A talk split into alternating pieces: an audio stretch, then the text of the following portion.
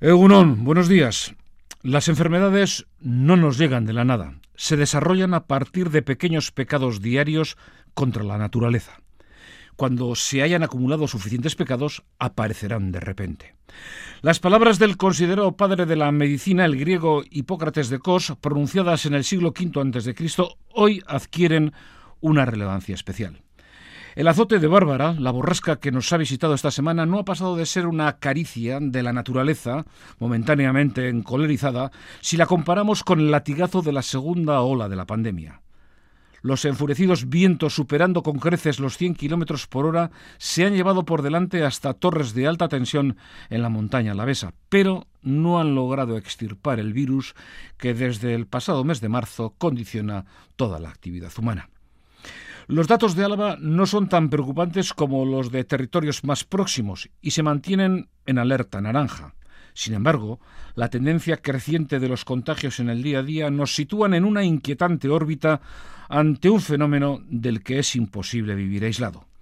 Vitoria-Gasteiz, recordemos, fue la capital vasca más castigada en el comienzo de esta pesadilla que lleva ya ocho meses largos instalada en nuestra sociedad y que ahora alcanza lugares que anteriormente vivieron ciertamente ajenos a esta realidad. Más de 340.000 vascos autoconfinados actualmente en casi una treintena de municipios es un fiel exponente.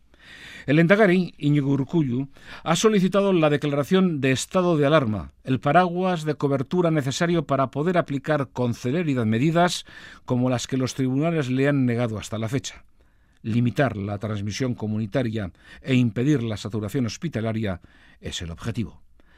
La perplejidad que nos acompaña desde la segunda quincena del pasado mes de agosto, ha ido dando paso al desconcierto por el permanente registro de datos de contagios en línea ascendente.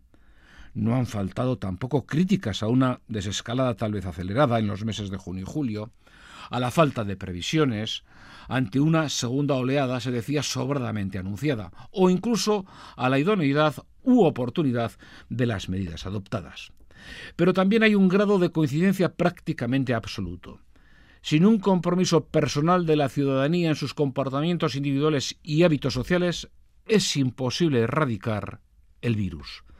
Respetar todas las medidas, tanto las de obligado cumplimiento como las recomendaciones, al margen de su poder coercitivo, es un ejercicio necesario de responsabilidad social la cantidad de cifras, datos e incluso comentarios desordenados sin un análisis correcto generan confusión.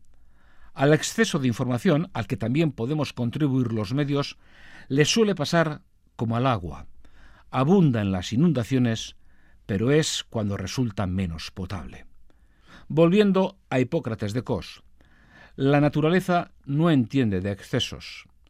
Si no eres tu propio médico, eres tonto hay dos cosas en juego, ciencia y opinión.